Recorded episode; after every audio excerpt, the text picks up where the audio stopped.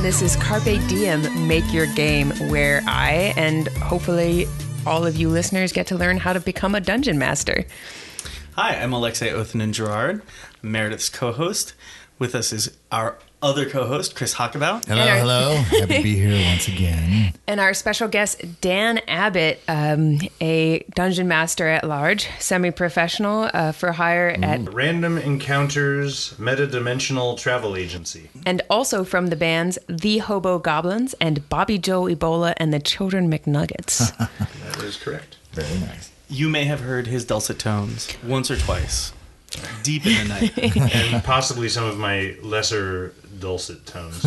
oh, okay, yeah. this week Quasi we're quasi dulcet tones. This week we're talking about monsters. Yep. Uh, and the monster of the week of the monster episode, which is the ogre zombie or the zombie ogre. It's either is fine.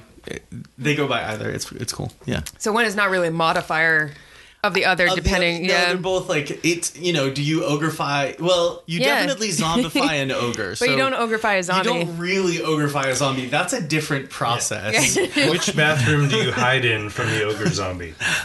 Well, ultimately, necromancers are very green. They recycle everything. Yeah. So they look at a dead, you know, they look at, a, at a, an ogre's corpse and they don't see a corpse. They see potential. They see potential. Exactly. Yeah, you, you can't say necromancy without romance. Exactly. That is also true. Very true. Although now that we've started talking about it, now I kind of want to make an ogremancer whose ability is to ogrefy things.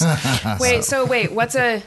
a necromancer is Yeah. a death mage. Oh, uh, okay. Someone so who does so death some, magic. A, a blanky mancer right. would yes. be someone who does brings- that type of bringing things to life. well an- Conquering death. Yeah, the one. Conquering necromancer specifically. So is, you're an o- necro means death. So Right. you're But no, but what does mancer magic. mean? So are you Oh, just are you uh, bringing it to life No, or no, are you mancer means uh, uh, it's yeah, it's from a root that means like practitioner of uh, or So Or a magical yeah, so tradition. historically, uh, there were there there were necromancers who were mostly diviners in, in uh, Mesopotamia. Yeah. uh, all all the way up to fairly recent times. There were there were people who used death and its special properties to divine the future. You know, um, boil a tortoise in its shell and sacrifice read an animal and read Right. the spurting of its entrails. Mm-hmm. you know. Okay. the haruspicy is the technical term. So monsters. Right, monsters. This is sort Okay. of a continuation of Yeah, NPCs, sort of. So, so last week we talked. You know, for the last couple weeks we've been talking about NPCs. So we've been talking about this idea of kind of filling your world with with life, with uh, you know other play, other people for your players to interact with, and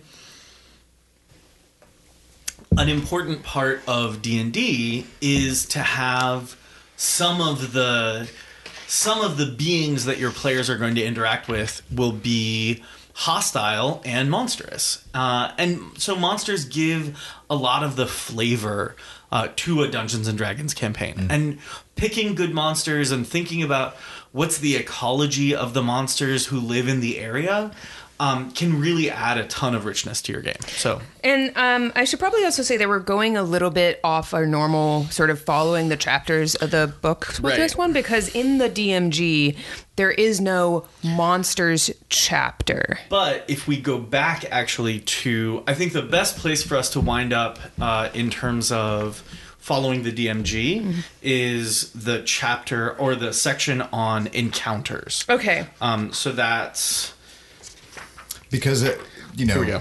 in more than just simply talking about monsters as Mm-hmm. adversaries.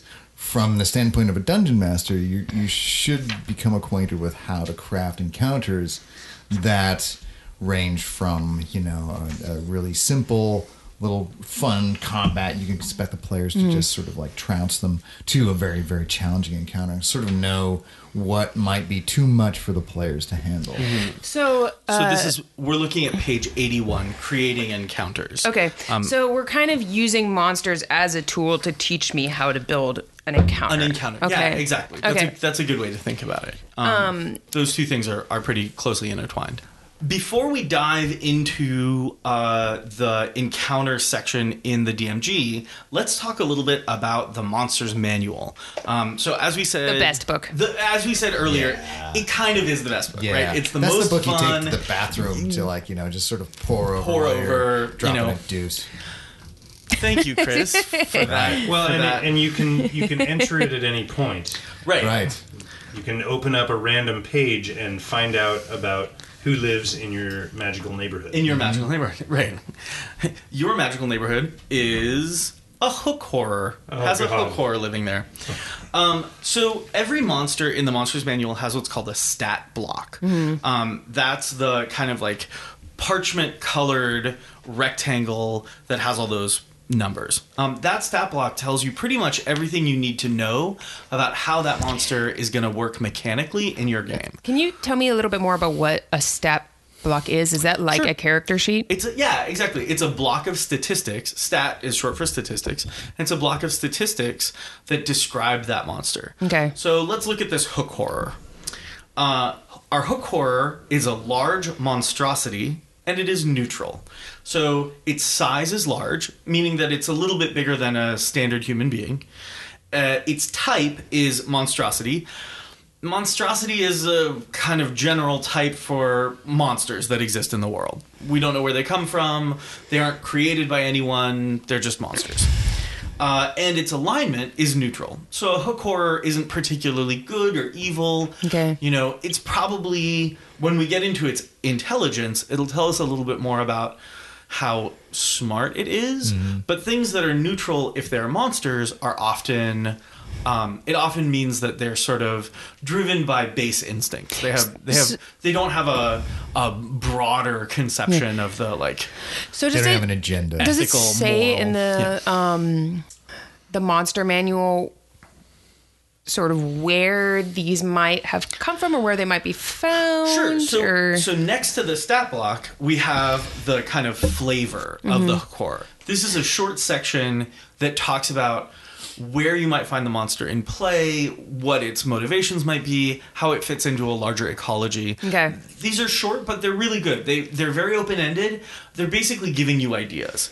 Um, so uh, usually the way that they work is you'll have a paragraph of text with a header in bold, and those headers give you, you know, super reduced uh, explanations of what the monster is. So the hook horror's headers are echoes in the dark, pack predators, and dedicated clans. And that's one thing I like about the new monster manual is they, you know, they sort of started giving you more ways to kind of conceptualize what the monster's role is and in your head and how it can kind of you can kind of describe to the players and, and sort of portray it and, and uh, you know it comes from you know the old school which was very sort of very reduced um, descriptions Right. of what these creatures were. Actually, we have a we have both the fifth edition Dungeons Dungeons and Dragons Monsters Manual and the the second edition. Yeah, Dan brought us some uh, Yeah. fun books. That's Tell tell everyone what you art. what you oh, brought. Man, that guy. Yeah, so uh, I have Yeah. in my Yeah, hands the uh, the advanced D and D second edition Monstrous Manual, uh, which is Mm-hmm. right, as Uh, opposed to Monster just Manual. just about 380 pages long. Wait, there's a turtle. Yeah. I just saw a turtle. Yeah, yeah, there's the, yeah, there's a there is a turtle in here. There's there's like a there's like a giant turtle that's an island and it swims around and it has a mountain on its back. I thought it was so original. I didn't want to tell you. I, I mean, it's not like that didn't mean to original. It's, mention No, it. I mean, there's like the entire, you know, Discworld novels. Maybe, uh, oh, by the way, we are not the owners of Dungeons and Dragons. yeah. That is uh, copyright Wizards of the Coast and Hasbro. We do not own it. Uh, we claim no, ownership. No ownership, This is but- review purposes only. Please don't sue us. We Yeah. probably should have had. you don't have. I don't have anything you want. Yeah, we probably Wizards. we probably should have had a disclaimer like this on all Yeah. of the other episodes, but we're just going to pretend that this one counts for all of those. Yeah, all my all my shit came off of Craigslist free section, so don't don't come sue me because it takes forever to go pick that stuff up. Uh, so, it, uh, in any case, the Monstrous Manual from second edition. This is what 1992, 89, somewhere around there. When was wait? When was D and D first put out? Seventy something, right? 74, I believe, was the Okay. first the first edition, um, and then 76, 77, it really took off as Mm-hmm. a role playing game. Um, Seventy four was chainmail or 74 was chainmail. chainmail. Okay. Wait, what's um, chainmail? Chainmail was the very first version of the Dungeons and Dragons rules. It was uh, more a miniatures battle game. Yeah, so- it was. It Dungeons and Dragons grows out of the miniatures Historical. historical game. miniature sort of war game tradition. Okay. And chainmail was the the first set of rules that is recognizably what we call now Dungeons and Dragons, but it was very much like tactical, almost no role playing stuff, and then evolved. So T- TSR stands for Tactical Studies Rules. Mm-hmm. There were a bunch of uh, a bunch of history nerds at what University of Wisconsin. Uh, yes, One- some university- Lake Geneva, Wisconsin. Yes. So, so some some university in the Midwest. There were there were a bunch of uh, history buffs that would get together in the basements of the university and have these historical uh, setups, uh, war games, Reenactments. and they they Battle of Waterloo. right, um, and they would try different tactical stuff, and they would come up with rules systems to make the those battles make sense. Uh, and at a certain point, they thought, well, what if Well, we- there's a dragon. yeah, well, well actually, there, They, they there- had a was hero a- unit. Yeah, there there was a case where it was uh, the Romans versus the Celts, and there was a uh, a druid figure uh, in the in the Celts, and at one point, some player said, "My druid casts a lightning bolt on the Romans," and the, everyone thought it was so cool that they just let it stand, but they didn't have a rule for it. I thought, well, what if we had rules to play individual soldiers on the field? What if they had personalities and backstories, and they were heroes? And, a and la could count of on lightning. Rings. The way, yeah, the way I heard this, uh, this is very like strongly influenced by um, the Lord of the Rings, Yeah. which, which came out around the same time, and you know, uh, uh, Really? Yeah, I thought- Six, well, yeah. I so thought Lord of the Rings came out in like like way earlier no, than no, that. sixty nine. Yeah, I am shocked. nope. It's it's a it is Which is I- maybe why Led Zeppelin was so into it. Right. I Yeah. really, I mean, I'm a huge dork, right? Like pretty much. Listen, Yeah. the, And I didn't waters know of that. Dorkdom are ever vaster than any of us could swim, right? Like I know, but I feel like even if you don't know the name of every fish in the sea, you still know that there's sharks in there. Yeah, but Yeah, you don't know how deep they swim though. yeah, and you, and you don't know that sharks are millions and millions And of that they years only have cartilage. And you This metaphor is really getting And you don't know that, that way beneath the sharks there's an aboleth uh, enslaving sailors I and love forcing them to Aboleth, work. and I can't wait till they're the monster I've of the week. used- I'm claiming the Aboleth. If it ever comes up as the monster of the week, I will do the Aboleth. Okay. I've used an aboleth as a monster in my Oh, game they're so three times. They're so good. They're so. You know, good. we okay. can just talk about lots of monsters. Yes. This is the episode. This is the episode. But right. let's let's so Tolkien had just put out Lord of the Rings. There's a bunch of kids in the in a basement. They've all been playing Battle of Waterloo, you know, Celts versus Romans, et cetera, et cetera. At some point, they sort of have this idea: Hey, what if we were the dudes instead of the generals? What if we were, you know, what if instead of being all of the Ents at the Battle of uh, Helm's Deep, we were like The plucky hobbit. yeah, the plucky hobbit. So they build a set of rules to try to um, to try to model that circumstance, and that set of rules eventually turns into what we now recognize as Dungeons and Dragons. Okay. Uh, so the the second edition is arguably the the most popular version. I mean, I don't know how Fifth popular is- fifth edition is. Fifth is really but- taking the world by storm here, I think. I would say that before fifth, it was probably the most popular. yeah, because se- second edition had a lot of. but I don't know uh, TSR sales numbers, so I can't. Right, it, it went for a good decade. Yeah, it's, Yeah. On it the definitely. same- It's almost certainly the longest running. Uh, Oh, I should also mention Dan was my first DM. Oh, Like yeah. this is an important fact, and that my first playing games ever, well, of Dungeons and Dragons of any RPG was second. second edition. When you think about second edition AD and D, you know, it, it that was TSR at the height of Right, its power. at the height of its power. They, Yeah. they had, you know, they had weathered the storm. What's T- what's the TSR stand for again? Panic. Tactical, Tactical studies rules. rules. Not. yeah. That's not a phrase that. Wizards of the Coast is like a much an more. actual yeah there's there's you got that you got that noun and the prepositional phrase and it works but tactical studies rules is like adjective noun noun in a way adjective verb noun in a way that doesn't make any sense but whatever yeah. It's okay. like, uh, well, it's the name you'd expect a bunch of uh, So, wait, did historical monsters- miniatures recre- guys Did monsters work differently in the various editions? Uh, That's a really good question. Can I see the second Yeah, oh, edition Sure. Monster Manual? So just just for reference, here's the hook horror uh, in the second edition monstrous manual. Since we're talking so much about the hook horror, since I think Alexa just happened to open to a random page, I did actually. Um, I should describe to you what it looks like. I'm not actually going to like read the description of what it says in the book, just because I think it might be funnier for me to just say it. They're Um, kinda so it kind of looks creepy like a looking. Skeksis uh, that lost both of its hands and is now a pirate with both hooks, and then Like nine has feet tall. yeah, and have like big chicken feet. Yeah. So if you kind of imagine that, and then it's got like a beetle carapace on its butt. Mm-hmm. This is that's the hook horror. Yeah, that's that's that's about accurate. The the fifth edition one hasn't changed much. It's uh it's got a little bit more of a like vulture like an identifiably sort of vulturey beak and somehow it also has whiskers um, but it also has bony hooks for hands uh, and it has kind of chicken like feet well, more like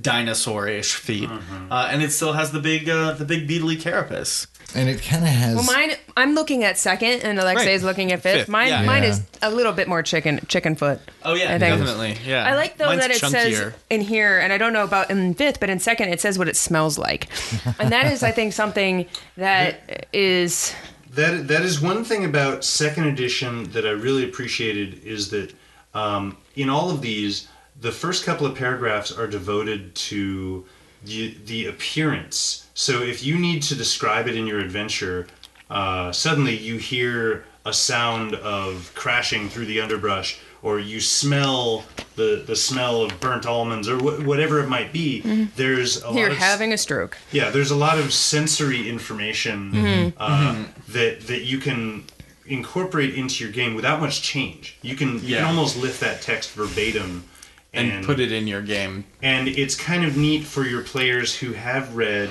the the stuff because they it's giving them little Easter eggs that So- they can pick up on. So this is actually an interesting kind of like GM player dynamic element, which is when you introduce a monster into your game, some of your players will have read the DMG cover to cover, right? The, or mm-hmm. the monsters manual rather, cover to cover. Like they they bought the book, they sit down, they read the whole book, and when you introduce a monster, sometimes as a player it can be tempting to think, oh, I've read the hook horror, right? I know that, for example, hook horrors have bad eyesight, but they have incredible echolocation. So they sense their prey. They can work in absolute darkness, um, and they sense their prey by sound.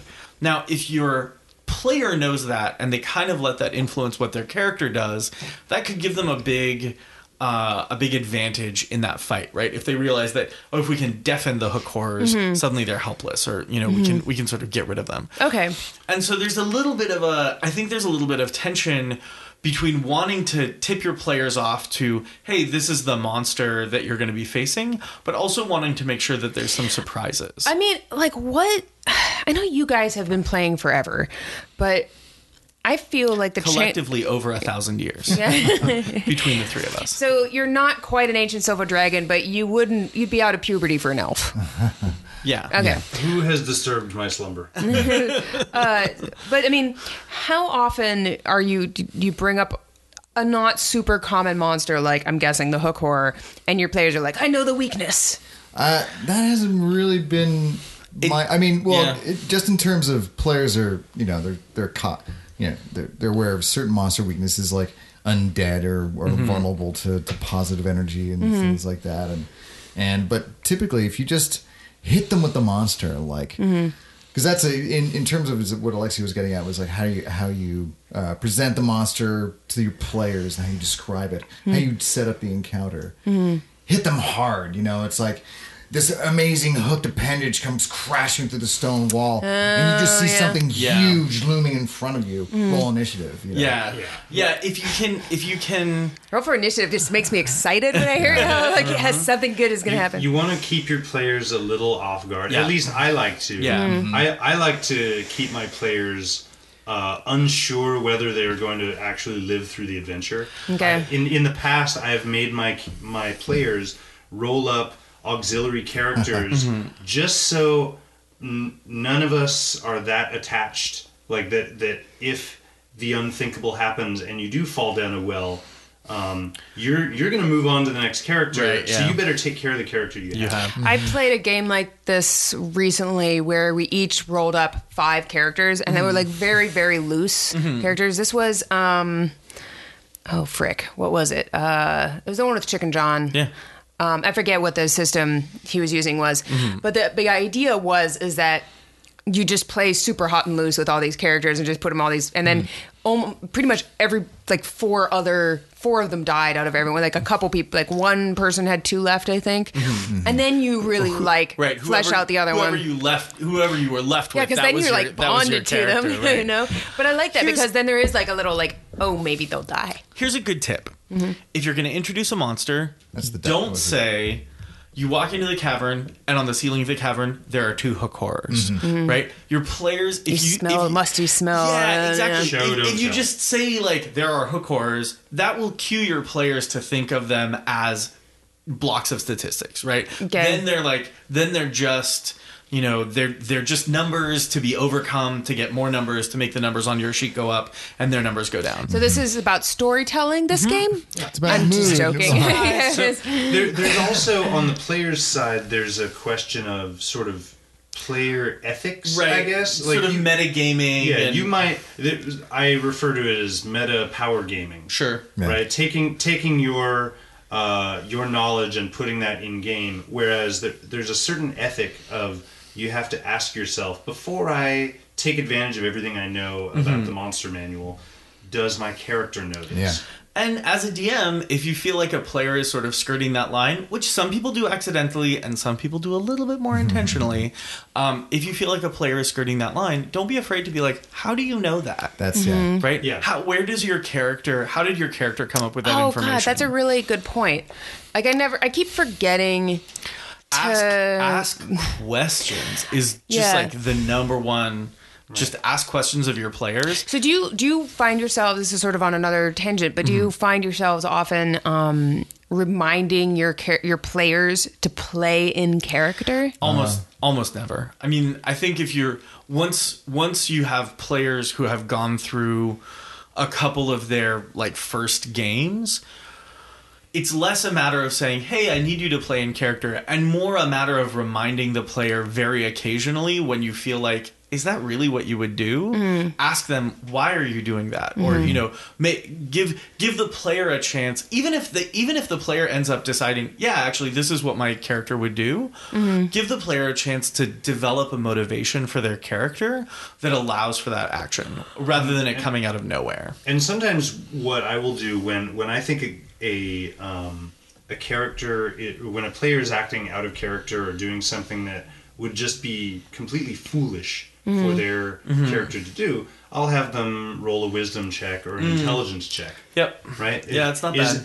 Do you think that your character would be able to think about that? And it, if if they make their intelligence check or their wisdom Okay. check, you can offer them a little bit of Common otherworldly sense. advice. Yeah. Like, your character knows that you'd probably not be wise to dive in and stab the crocodile in its leg. right Yeah, Or- occasionally you're going to have to talk a player out of taking a suicidal course of action. They may be dead set against un- undoing something, and you just sort of question them about it, and uh, uh, you know, give the other players then that more of an opening to sort of maybe lend their own voices to talking them down. But um, I typically haven't had uh, Yeah. too much of a problem to kind of corral players into into role playing or staying in character. Sometimes I find that players have a tough time taking, especially your powerful NPCs, seriously. Mm-hmm. Like, like you know, the the parish priest of a large town is a an important person with lots of connections, but depending on your players, they might they might be of a bent to treat that person in a very kind of cavalier way, and it can be easy to give your players kind of a buy and just be like, well, you've offended the priest, but nothing happens. But I encourage you, you know, if if you find that your characters are or that your players are continually sort of not taking your NPCs seriously, remember that like everyone has friends, everyone has social connections, and if you piss off the you know the parish priest, even if he's an asshole, if you piss off the parish priest, he can be like, okay, well, I'm going to talk to all of my merchant friends and tell them not to sell to you or buy from you, mm-hmm. right? Bam! Suddenly you've like. If there's an in-game reason for you to say your actions have some consequences And you can't fight your way out of right. that situation. Yeah, exactly.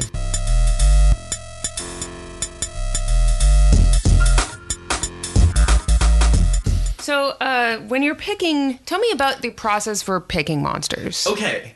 Actually, I'm glad you asked that because we can get back to the stat block a little bit, which we got, which we veered off. of. Yeah, I don't. I think we might have more than veered off of I- it. you know, there was there was a path before us, and then there was a hook horror, and so we just dove down. That ravine. We that hooked a left, yeah. just dove down that ravine.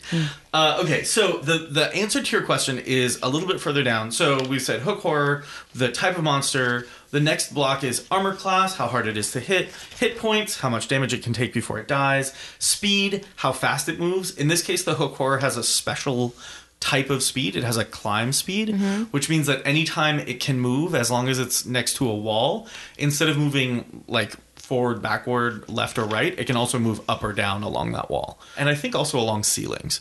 The hook horror moves sort of three dimensionally in a really interesting way that can add a lot to an encounter with a hook horror because you know you hit it and it's like oh that hurt and then it just skitters up a wall where you can't reach it and then drops on you, um, which is no fun. Uh, then you have its like formal kind of these are its statistics strength dexterity constitution intelligence wisdom and charisma. I'm not going to super go over these. Again we're assuming that people who have list who are listening have like read the player's handbook and have a pretty good sense of you know what those stats are But if you haven't, it's okay, and we love you anyways. it's, we really do Okay. It should be noted, however, that this in this edition Mm-hmm. they have the the same stats that a, a person would have. right Where, whereas in, the previous editions they have not Correct. monsters have not had like a full kind of stat block in the fifth edition book which again is the one that i'm looking at briefly when you look over the hook horror stats a couple things will pop out at you. One they're very strong. They have a strength of 18 two they're not very smart. They have an intelligence of 6 um, so so that gives you a bit of a tell as to what these monsters are like. They're strong, they're brutal, you know, but they're not necessarily keen thinkers. Um, then we've got skills, which tells you what the hook horror is good at. It has a perception skill, which lets it identify, you know, where people are. It has senses, it has blind sight, and it has dark vision. It can see in the dark out to 10 feet, and it can identify the location of creatures, locations of creatures in the dark Which out means to it's also 60. really hard. To, you can't really sneak up. Yeah, it's really hard to sneak up on a hook horror. And then it lists under languages hook horror, which means that hook horrors have their own language. So they are. it says in, in my second edition book that they speak in like clickety clacks. Sure, yeah, absolutely. But that means that you know then you can use spells. You know, there's certain spells that actually allow you to talk to them. It just Yeah. proves that they actually have a language. They have a language. They have a society, actually. It, it notes in their description in 5th edition, they have dedicated clans. Like, hook horrors are, they're social creatures, they're pack hunters. Um, what what would they call humans? Like flesh comedies? yeah. yeah, right. So, soft, That's what I call us. Soft sads. Or like- yeah, like- or like sad hooks. sad. Look sad at those no sad hooks. little Tragic hooks you animals. have. No hooks, soft, no hooks. Yes, Um. tiny hooks. Okay, and then the last the last part of that little stat block is the challenge rating. So this goes back to exactly what you were asking. How do you know which monsters to put in your game? Um, and this is where we're going to kind of wrap all back around to what we were talking about in encounter design earlier.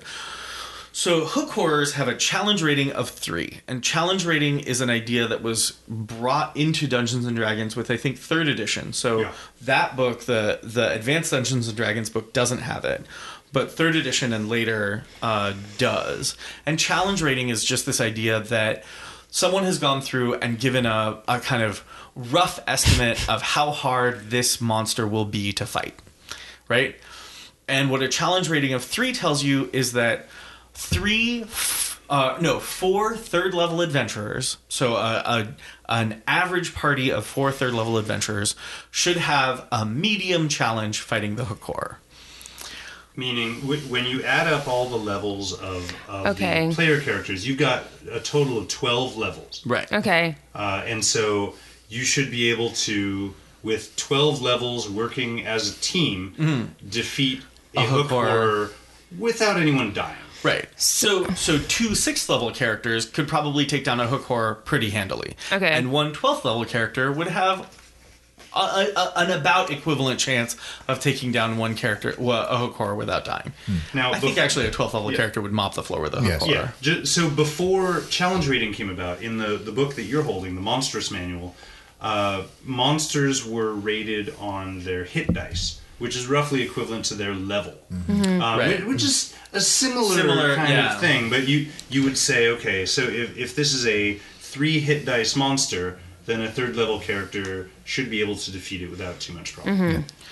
challenge rating tries to take sort of more of the monster into account like not just how many hit points it has but how much damage does it do how hard is it you know for example uh sort of like any type of spectral undead ghosts wights uh help me out guys specters uh Shadows. Revenants. shadows The wights are not. no revenants Wights of are bodies what Wights aren't though. wights aren't Yeah. you're right Flame skull. yeah, sure. So anything, uh, basically, like any undead that doesn't have a body, anything that's just like sort of a spooky ghost that you would that your hand would pass right through, those monsters have much higher challenge ratings than they would otherwise mm-hmm. because they're very very hard to hit. Right, you can't shoot an arrow at a ghost; the arrow goes right through. The, the your chance to do damage, you need to have magical weapons or some kind of you know some kind of special circumstance to even do damage to that monster. Okay. So even though a ghost doesn't have a huge damage output, you know, four third level characters are going to go up against the ghost, and they're they're just going to get, you know, slaughtered because because they're like, I hit you with my sword, and the ghost is like, that's a sword made of metal, and I literally don't care. And that, that, that was one thing that second edition didn't really do. It didn't account Right. for those extenuating circumstances. Circumstances, yeah. So you might have, you know, all to them, all four hit dice creatures were of roughly the same strength, Mm-hmm. which uh, led to some very unpredictable results when it came time to fight. Now, this problem has not totally been solved. There are absolutely monsters that kind of who either have much higher challenge ratings than they maybe deserve, or much lower challenge ratings. I had a friend who It's not an exact science. it's not. An Yeah, exact so let's talk specifically about fifth edition. Okay, Um, yeah. And so, like, what are the sort of things to look out for when I'm, if I'm looking at the challenge rating and I'm Mm-hmm. looking at the stat sheet, what else should I be looking out for for picking the right monster for my characters? Um. So definitely. So part of this is thinking about what your characters can do, and thinking about monsters that are going to present interesting challenges. Um, hook horrors have kind of two things that they do that aren't necessarily supernatural, but that are interesting in ways that players might have a tough time with. Firstly, they can operate perfectly fine in the dark. And secondly, they can, uh, meaning they can perceive other characters in the dark. And secondly, they can move along walls and ceilings. Okay.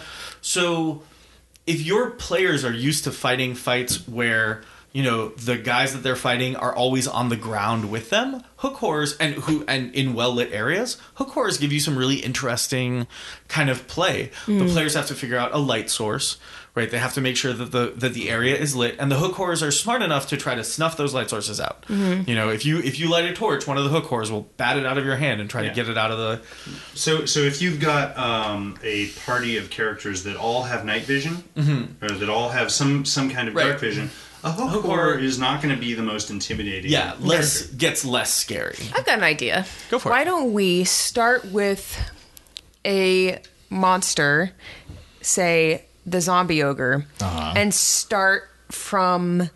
Uh, and just go through the process of seeing, particular that monster, since we've been doing hook horror for a little bit. Go through each little thing and see uh, what sort of situations there might be, you know, and go, you know, that you guys can tell me like, oh, since it can do this, uh, you it would be good in this situation or bad in this situation. It also happens to be that monster of the the week. monster of the week.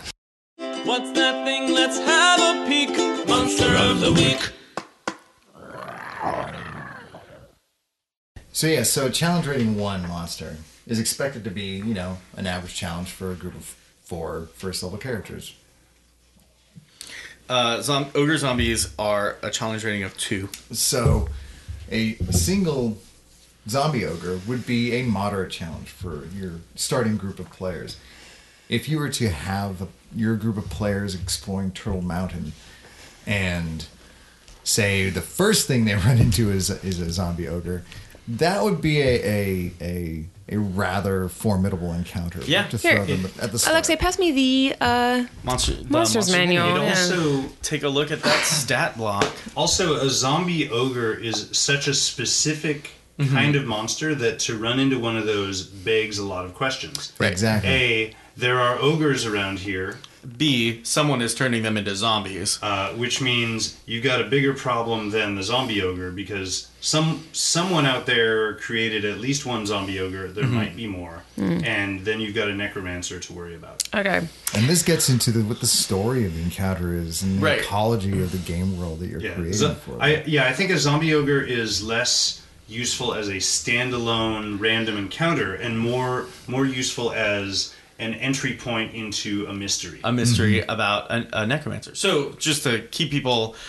if you haven't been able to tell from the name, a zombie ogre or ogre zombie uh, is an ogre, which is a giant humanoid, uh, about nine or ten nine feet or tall. nine- 10 feet tall, uh, who has been turned into a zombie. So, somebody found an ogre, killed it, and then turned it into a zombie. Uh, which, you know, is rude. I mean, that's a rude thing to do to but an for, ogre. but for probably you know, a you're- Monday. You're, typically frail, easily broken, fragile necromancer having nine feet of, undead that's a lot of muscle, Of Yeah. rippling undead muscle? is is makes absolutely perfect sense. Now, th- there are there are a couple of things that you know, as, as far as plot points, that immediately s- sprout up to me. Right, that somewhere this ogre has a clan. Yep. They're probably not happy with being turned into zombies. Zombies. If- Unless they've all been turned into zombies, in which case they don't care anymore. But there, there's a possibility of making friends with the ogres. Sure, Or yeah. a, a tentative alliance against the necromancer.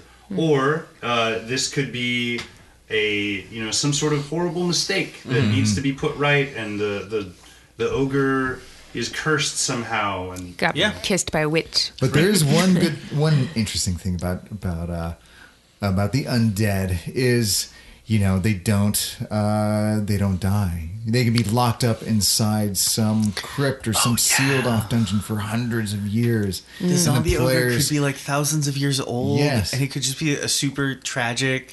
this It's just hideous been- time it- it- capsule. Time capsule. yeah, In this time capsule, we've buried newspapers and a zombie ogre. Sucker. Have fun. Enjoy reading the newspaper. okay, so just so the zombie ogre's entry is actually relatively short Mm-hmm. in the um, fifth edition uh, monsters manual. I don't Mm-hmm. know how it is in the other one, but um, so it has an armor class and hit points and speed. All, all well, Its Those armor are all class pretty- yeah, its they're armor pretty class op- is what? eight. So that's pretty low. Okay, easy to hit. Ogres are big. Zombie ogres are not fast. Mm-hmm. So big things that aren't fast are going to be easy to hit. What Mm-hmm. are its hit points?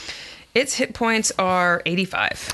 It's a lot. 90, 10 plus 36, it Yeah. says. So wait, wait, wait. Here's a question. Yeah. What the hell? Okay, so Is that challenge rating really two? It is. So, th- well, we'll we'll see why in a second. So, in third edition, they give you two options pretty much anytime you're rolling for hit points. They give you a number that you can just take, which is the average, or they give you a Mm-hmm. This range. is third or fifth edition? This you're is fifth edition. the one that Okay, I think you just said third. Oh, I meant fifth. okay, Sorry. sorry. Uh, no, thank you. Um, so, or uh, they so they give you the number, which is the average, Mm-hmm. or they give you the range, uh, and you can roll it. So, what's that range? 90, 10 plus 36? So 90, 10 plus 36 means take nine 10 sided dice, roll them, and add 36. So it could be as bad as like 136 if you're really just shit out of luck with your rolling. 126, but yeah. Well, it says 90, 90 oh yeah, 126. Sorry, Yeah. math. Hmm. Uh, but more likely it's going to be. Actually, Alexei, Yeah. Do we have. do you have I'm pretty sure. some D6? I mean, it might take a minute. Yeah, I'm, like, I'm curious now because. in my bag. But I mean, that's So precisely do why I they do, do that, or do the players do that? Oh, you I as the do that. GM definitely do But that. this is part of your prep for the game. This is what Yeah. I'm doing behind that screen, that if, really if cool you looking want to, screen. but This that's, is what that's you're doing. precisely why they put an average number there for you, so you don't have to flex Oh. an actual so, roll. So, like, do you do you need this quick and dirty monster, or do you want to take the time to actually roll it out? Well, right now I want to roll it out because I freaking love rolling dice. I don't. Then, then, then it is now actually entered the realm as being like a unique monster. So Yeah. if it has Ooh. fewer than average, maybe you could describe Right. it as being old and decrepit and kind of falling Oh, wow, apart. you actually or more than gave me average. nine of them? It's Dude, I play a lot of like White Wolf games. I own a preposterous number of ten sided dice. Like, re- like I, I I took stock, and it's it. I have a problem. okay. and if it has more hit points than average, then maybe it was an ogre chieftain or oh, something. Oh yeah. It's, and it's like bedecked in old armor. All right. So Nine d six. these are these aren't d6. These are No. Oh. D- Oh. D10. Nine d. Oh, 9d10, 9d10, Yes. Oh, 9d10, goodness. okay. I don't have. 10. Nine. 52 mm-hmm. plus 36 is 88. Okay. What's So- the average? 85. Yeah, that magic- is shocking. Magically, the law of large numbers works. God, I really and want to roll that a bunch more times, but I'm not going to put you, our dear listeners, through that You, you, hellscape that is my obsession. Interestingly enough, in the first edition Dungeon Master's Guide, Mm-hmm. uh, there's an explanation of the averages. Nice. Uh, there's Of all actually a the- picture of a bell curve. I remember Thanks, that. thanks D and D for teaching us a bit about statistics. I feel like through time they're like, wait, no, you see, actually, the, um, uh, the bell curve. Uh, no, no, no offense. I mean, really, I do that all the time. I am a horrible explainer of things, of which all these fine young gentlemen can attest to. So yeah, so so on average, you're gonna get a number that's real close to the average hit points for the the I'm monster. just like I'm. I'm tickled. Fair. Tickled. Math, it works. Uh, okay, so this is not an especially special zombie ogre, but it could've been. It's it could have been, and and again, if you want a zombie ogre that's a little bit tougher, Sure. right? You I could have- just say- you have Yeah. that range. You want it to be hundred hit points. It's a nice round number. Go for it. You know. Yeah. That that range, what that range will tell you is again, I mean, a zombie ogre that has 126 hit points, the maximum Mm-hmm. that you could possibly roll if you rolled nine tens on that roll.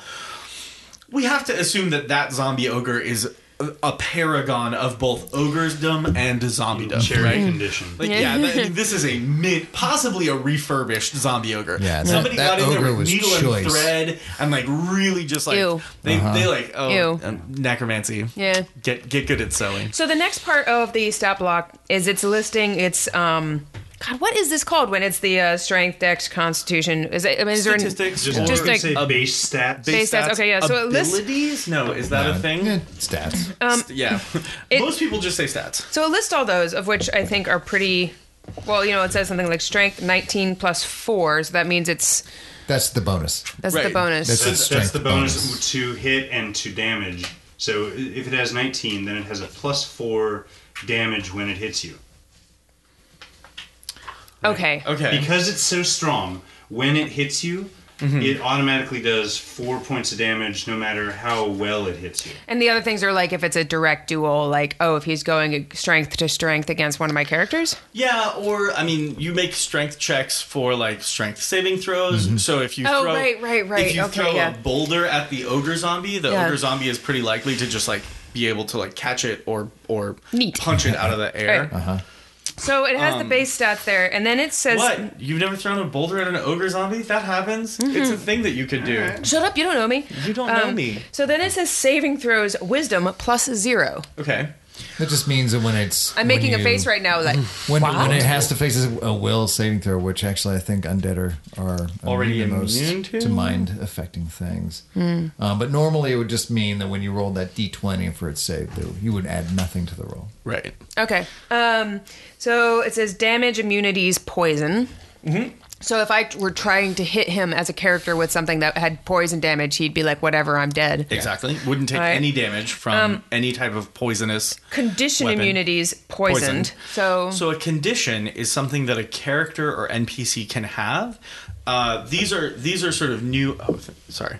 Um, these are new in fifth edition or more formalized in fifth edition, um, and they're basically like buffs or debuffs that a character has that linger. Mm-hmm. So being poisoned in the player's handbook at the at the back of the player's handbook, it will describe what the poisoned condition actually is and what happens when you are poisoned. A lot, Okay. a um, lot of the poisons in the game inflict poison damage, Right. and that's what they're also immune to. Right. So so a poison in in D and D does poison damage and also inflicts the condition poison. Right. Okay. And that condition, according to the player's handbook, is a poisoned creature has disadvantage on attack rolls and ability checks. Mm-hmm. So when you're poisoned, you feel like crap mm. and you're not good at hitting things. Everything you do is going to be is, more difficult. Is So yeah. you have a hangover. I mean like a real serious Well, hangover. yeah. It's that typical. I've just been poisoned. Like, Think trying to trying to uh, fight your way out of a bar with severe food poisoning. Oh yeah. That's a good Yeah, it's not fun. Yeah. Don't yeah. Um, so then it says senses. Um, the ogre zombie has dark vision to 60 feet Mm-hmm. and passive perception of 8. So the ogre zombie can see in the dark out to 60 feet, just like Hmm. as if it was daylight. And even when it's not looking for someone, it passively perceives its environment. So if, if it's doing Hmm. So something you can't like really sneak up on it? no, No, the no. eight is actually really low. Yeah, eight So is the difficulty number other players have, Have on to- stealth checks. Too. Oh, see, that would not have been obvious to me. right, yeah, So if if they if my player rolls higher than eight, then yeah. okay. So just to reiterate that for everyone else who might have been confused, passive perception eight in this sense means that my players, if Mm-hmm. they tried to do a stealth check, if they rolled like a nine, they'd be like, Yeah. in the sweet business. Snuck past that Right. ogre's If they have a dexterity modifier of two plus 2 Mm-hmm. and they roll a seven, that's nine total. They they beat Okay. that eight. Um, and then languages. The ogre zombie understands common and giant, but cannot speak, which makes sense. Terrible dental work. Again, tragic. Tragic, rude. There's a mind bet. It moans in it- giant. Yeah, yeah. It moans in giant. So and then it, so then um, or in common. I think a moan in common is just right. yeah, that's more of a wheeze. No, you're right. You're right. Oh man, she just came for my moan. I don't even. Anyway, Hey, I no, all moans are teasing. beautiful. No, All that moans are sounds beautiful. yeah, that sounds weird. I'm not mo- I'm not moan shaming you. thank you. So it says challenge two, and then in parentheses 450 XP experience points. So does that mean if my characters defeat him, Mm-hmm. Your players, yeah. Mm-hmm. do they each get my characters, my players? Do they each get 450 experience points? Nope. They divide it among them. Mm-hmm. And do I decide who gets the most, or does it all go equally? That's a really good question. In general, it divides equally. But if one person's like, I meld into stone by yeah, yeah, I mean, it's legit. If one person like really just just sort of like Yeah. like just pieces out for the encounter, they might did, not get XP. I did that for once in a game uh, that Dan and I were playing together. Um, and I was what I was, an elf druid, I You think. druid, yeah. Yeah, and they were fighting something in a cave, and I I was just super low on hit points, and I was like, I don't, I'm out, and I just like melded into stone for the duration. Later, shit lord. Yeah. I'm hanging out in the stone. And I'm a rock now. I think I actually Oh. got an inspiration point for that as well. Again, I mean, I think there are situations in which having a player duck out of a fight can be really interesting. Yeah. If they have to go do something else, if they have to like, you know, if they're super low on hit points and they have to kind of conserve themselves, Mm-hmm. that's actually interesting. If somebody's just like, I don't want to fight this zombie ogre, Yeah. like, Yeah. I'm I think there was something I'm, like I'm gonna I- get a beer, like, Yeah. that- then maybe that that character doesn't. I think get- there was like a thing where like I had one high level spell spot left, Mm-hmm. and then the meld into stone was actually lower, but they needed my high level one for later, so Uh-huh. and I had lowish hit points. Yeah, sure. So I was like, No. I'm valuable, and it was a very Ned Flanders into the bush kind of thing. There, there's also something wait, to be uh, said Homer Simpson. for characters that um, that are cowards. yeah. There, I, I love having characters that have uh, character flaws. Yeah. Mhm. That, that's that is, that really makes the game for me. Um, The- In a way, though, that's why, as much as I love Dungeons and Dragons, sometimes um, shackling a system to a XP grind that's dependent upon combat sometimes makes playing characters where combat really isn't their forte a little difficult.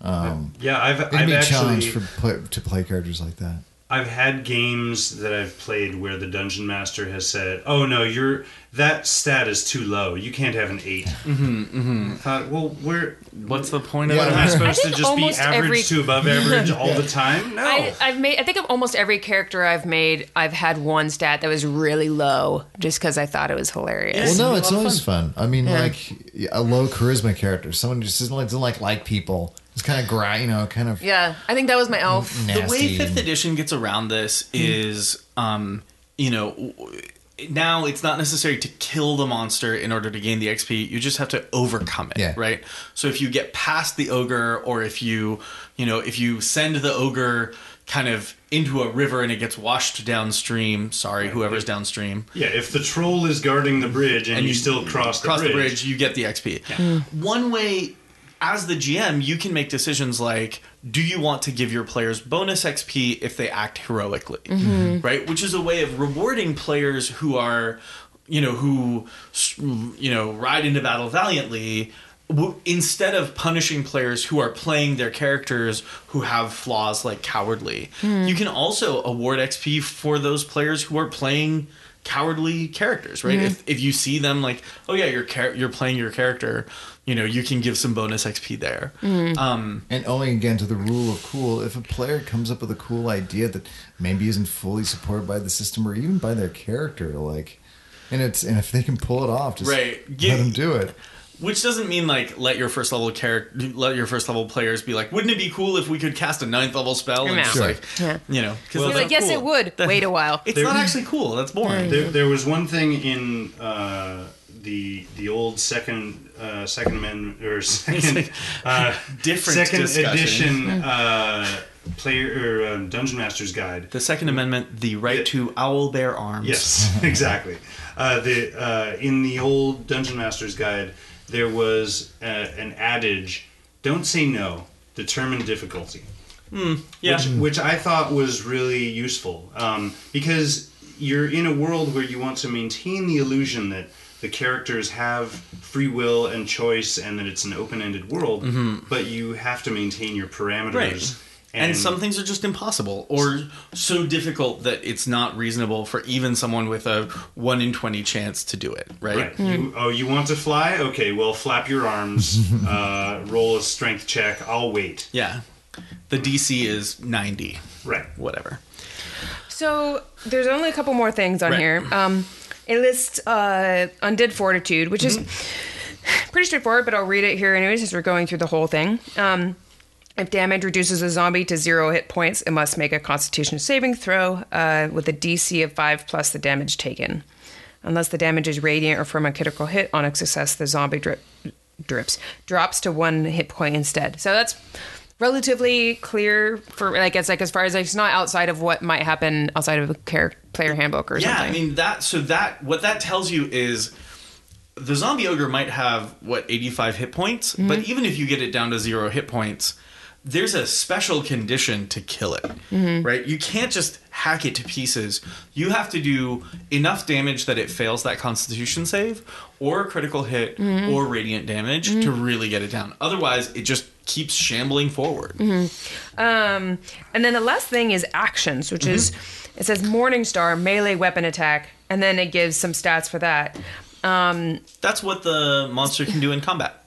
so does it just usually have a Morningstar?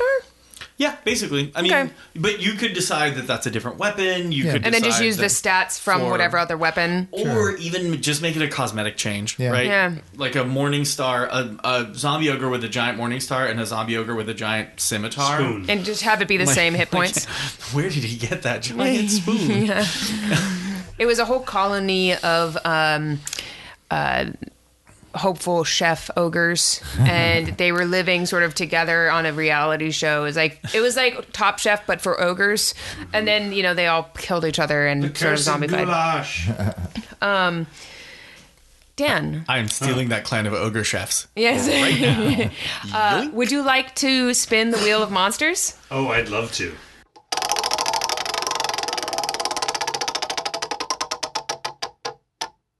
The monster of the week is the mimic. Oh, the mimic. Oh, The- He, Alexei's D&D making a super excited face right now. D and D's greatest fuck you to players. Yeah. Yeah. Have we talked about mimics before? and we, won't until episode seven. We, Yeah. we we made mention of them when we talked about the gelatinous cube. That's one of right. the other class of fuck you Oh monsters. fuck you monsters. Okay, yeah. Okay. Okay. Let's let us get into it. Al- along with the rust monster. Yes. Ah, rust monsters also bad. Trappers, lurkers above, and lurkers above. Cloakers. Cloakers. Oh man, there's nothing worse than a cloaker. You're like, you're like, I'm going out. Oh no, I have to find my coat.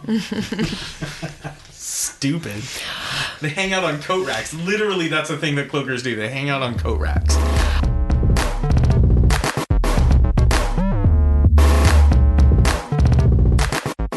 So, Dan, you're our special guest this week. Ah, yes. Will you uh, tell us a little bit about the Interdimensional Travel Agency? Oh yes, the Random Encounters Metadimensional Travel Agency. Yeah, that one.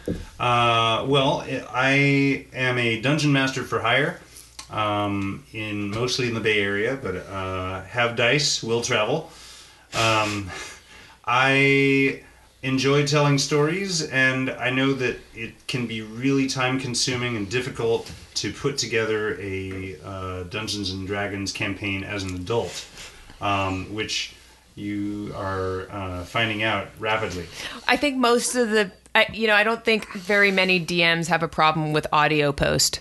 Yeah. It's just like 99% of my problems of becoming a DM right now. So, um, I got into Dungeons and Dragons a little bit later than most of my friends who had been playing it since they were 10 or 11 years old. I was 18 when I first played D&D and I was already involved in performance and art and all that stuff. And it just seemed like another medium for storytelling and performance. Hmm. Uh, so I've actually dungeon mastered a lot more than I've played. Huh. Um, I think that might be the same for Alexei and Chris a little yeah, bit. pretty much. Yeah. I'm about 50 50. Mm-hmm. Yeah. By the time I got into Dungeons and Dragons, most of my friends were just kind of over hmm. putting together a campaign. Hmm. Uh, so I jumped in, and I was always willing to do it. So I got a lot of uh, a lot of hours behind the screen. Um, and so what I do is um, I will custom make uh, individual games or campaigns for groups. I have one coming up next week that is uh, a father and his teenage daughter and uh, the father's girlfriend. Um, they want to have a quiet night where they're they're still having fun and not just watching TV. Um, so this seems like a good way to have a a sort of guided hallucination without the hangover. Best way. Wait, I just I just had a memory. I think, and I it's the picture thing, right? You, the picture that happens in your head of something that's happened before. Yeah, that thing. That's what it's called. Don't you have a song kind of about D and D? Uh, I've I I mean, all your songs are a little storytelling ish. um, I mean, I do have some songs that are specifically about my D and D games. Can Can you tell us which songs those are? I I'll put them in later. Oh, sure.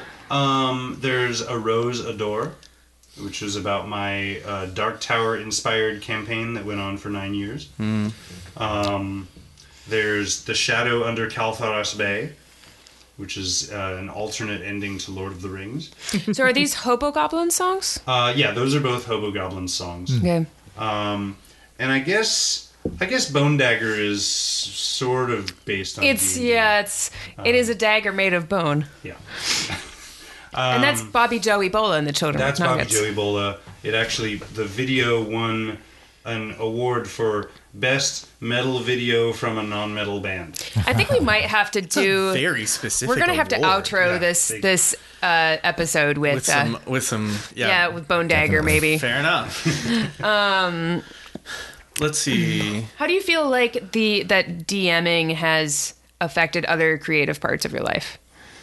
Um, well, I am. Uh, I've been teaching the last uh, year or two, and I find that I'm using a lot of those skills of directing the adventure, as it were. What age? Uh, high school. Okay. It's so true. I also teach high school, and I think of my students as players, and I think of my classroom as like I think of my curriculum as a game. Right, and and only only an hour long session. Oh, no problem. yeah. um, uh, I find that it's made me better at um, thinking about longer story arcs because I've I've done campaigns that have gone on for you know a decade, uh, and it's made me a lot better at uh, doing longer form kinds of art. Oh, and I have to tell y'all. So Dan and I used to work for Burning Man. I mean, we, we kind of still do. And for anybody who doesn't know what Burning Man is, who might be listening, it's a very large festival that happens out in the middle of nowhere on this huge dry lake bed in Nevada. Um, and when you work for Burning Man, you communicate over these uh, handheld radios, these very, very strong um, like private band handheld radios uh, because the whole event is a few miles wide. Uh, and Dan, a few times, has been a dungeon master over the radio. Oh, man, I've been wanting to run a LARP at, at, at Burning Man for years. Oh, it's so good. So, but like the the crazy thing is, is that there's no exact players because the radio goes out. We would be he'd be doing it on the off duty channel, and that's going out to about 300 people. and so sometimes someone in the same car you're driving around in. Uh, in this like dusty nighttime would respond and sometimes it'd be some random person like just hopping on the radio with you know in the background. Yeah. oh super drunk. Oh, oh yes on alcohol. I'm sure. Um do you do you remember any particular things that were like of note? Um, I during all that Well, I do remember that um, we were riding around in a limousine Right. through the desert, and we were uh, we chased after a um, a young lad who it was his first year, and you could sort of tell it was his first year. We picked him up and threw him in the limo, and handed him a beer, and he didn't know that we all had radios. 'Cause it was oh my god that's right. And the the driver was speaking in a um, you know a high pitched wizardly voice, um, and would occasionally speak up uh, over the radio, and it would be in surround sound around this kid who was just overwhelmed that uh, the walls seemed to know his very thoughts. Uh, and we, we just kept sort of messing with him gently. Yeah, it also was. I mean, the limo was huge, right? Mm-hmm. So I think Dan might have even been in the front seat, or you know, like so the front seats might as well be a mile away, you know, twelve feet away or something. But it's dark, and there's probably thirty people crammed into this limousine going five miles an hour. Anyways, I'm not going to get into the Burning Man stories, but uh, late. Too you late. can yeah. bring you can bring being a DM anywhere on almost any medium. That is true.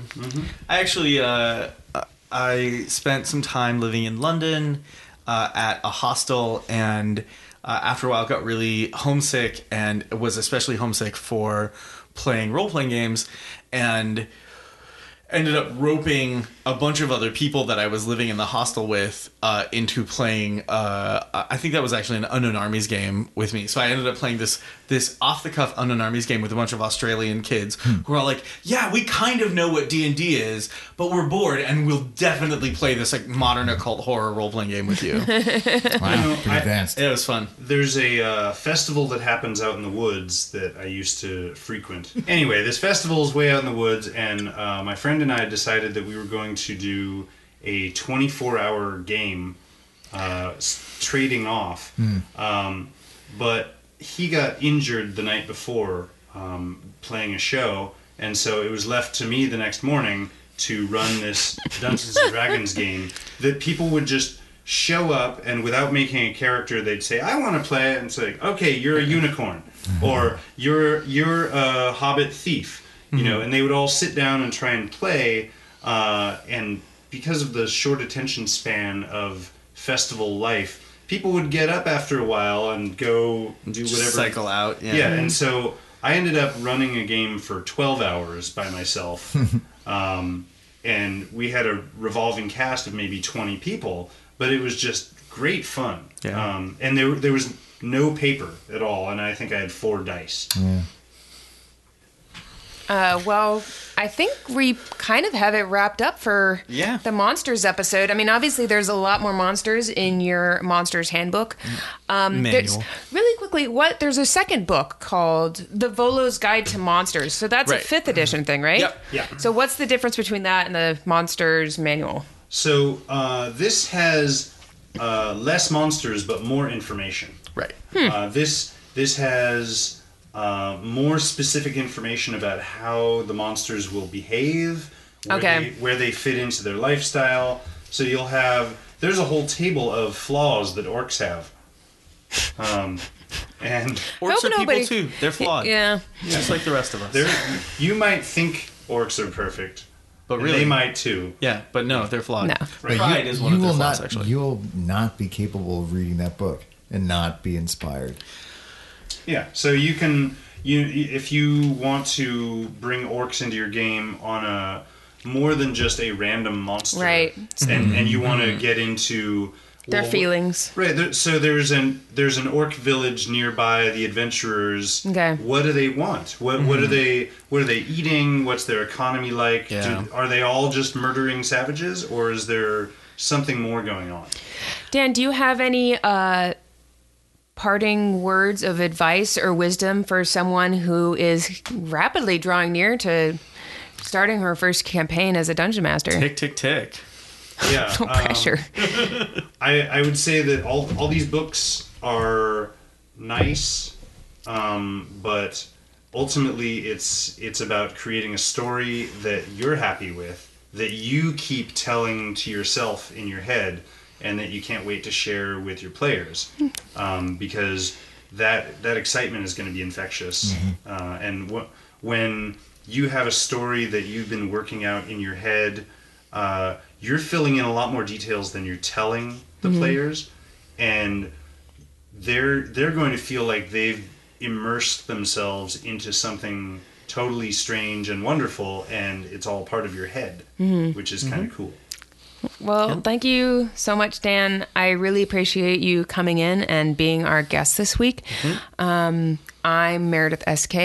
Uh, I'm Alexei Othenin-Girard. And I'm Chris Hockabout. You can find us at dmcast.net and any of your favorite podcast listening stations. Uh, You can tweet us at CPDMcast. and if you want to write us, that is, email us, you can write in at admin at dmcast.net. We're also on Reddit and Facebook. You can basically find us anywhere. Yeah, we're, we're pretty much everywhere at this point. Yeah. Uh, like a like a multi tentacular horror Yeah. slowly spreading across the land. As always, thanks again to uh, the music. Thanks again to Dr. Popular and Aaron Shea who provide music for the episode. You can reach Doc Pop at docpop at bandcamp.com and Aaron J. Shea at aaronjshea.net. And we'll see you in two weeks. Homework. Holy shit. Holy shit. Uh, you thought I'd forgot, but Yes, no, I did. I'm a high school teacher. Um, uh, so next week, I think we're going to talk about uh, scenes. So we're going to set up the first few, three or four scenes of uh, the Mystery of Turtle Mountain. It's getting real. Yeah, so start thinking about what do you fantasy is getting real. This fantasy is getting as real as it can get. Okay, Don't we're going to set up the first few scenes. So my. So first few scenes. So think about the first four scenes. okay. Uh, you know, where are the players? What happens? And what kind of decisions can the players make that will change things? Um, How, like, branched off should this be? um, give it like don't don't do like binary branches for everything. Mm-hmm. Just give yourself a couple of options. Okay, maybe I'll Like- draw this out and we can put it on our website. I think that's a great idea. All right. Yeah.